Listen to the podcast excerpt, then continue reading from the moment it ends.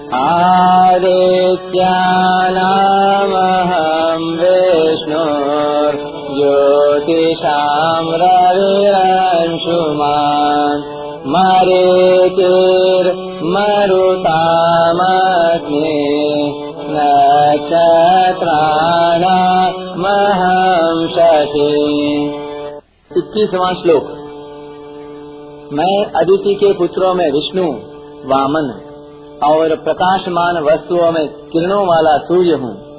मैं मरुतों का तेज और नक्षत्रों का अधिपति चंद्रमा हूँ। इन विभूतियों में षष्ठी का प्रयोग किया गया है। षष्ठी का प्रयोग निर्धारण अर्थात मुख्यता के अर्थ में भी होता है और संबंध के अर्थ में भी। जहाँ निर्धारण में षष्ठी होती है, वहाँ हिंदी की मैं विभक्ति का प्रयोग होता है। और जहाँ संबंध में षष्ठी होती है, वहाँ हिंदी की का, की, विभक्तियों का प्रयोग होता है। उदाहरणार्थ, इस श्लोक के पूर्वार्ध में, निर्धारण के अर्थ में और उत्तरार्ध में संबंध के अर्थ में षष्ठी का प्रयोग हुआ है। व्याख्या आदित्या नाम अहम विष्णु। अदिति के धाता मित्र, आदि जितने पुत्र हैं उनमें विष्णु अर्थात वामन मुख्य हैं। भगवान ने ही वामन रूप से अवतार लेकर दैत्यों की संपत्ति को दान रूप से लिया और उसे अदिति के पुत्रों, देवताओं को दे दिया। बारह महीनों में जो बारह आदित्य होते हैं, उनमें कार्तिक मास के सूर्य का नाम भी विष्णु है।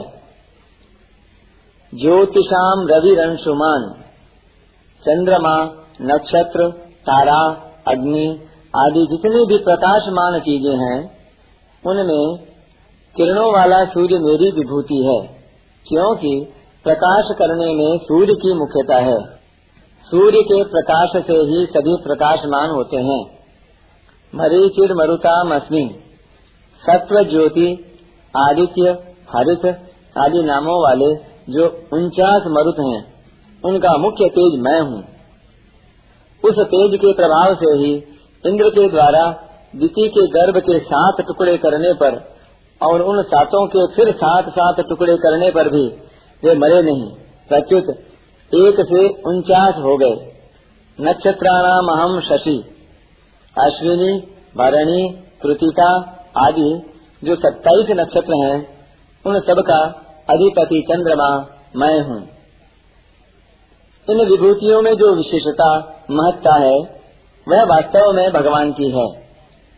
इस प्रकरण में जिन विभूतियों का वर्णन आया है, उनको भगवान ने विभूति रूप से ही कहा है, अवतार रूप से नहीं।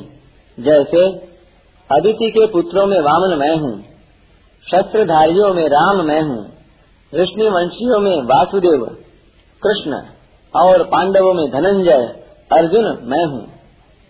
कारण कि यहाँ प्रसंग विभूतियों का है।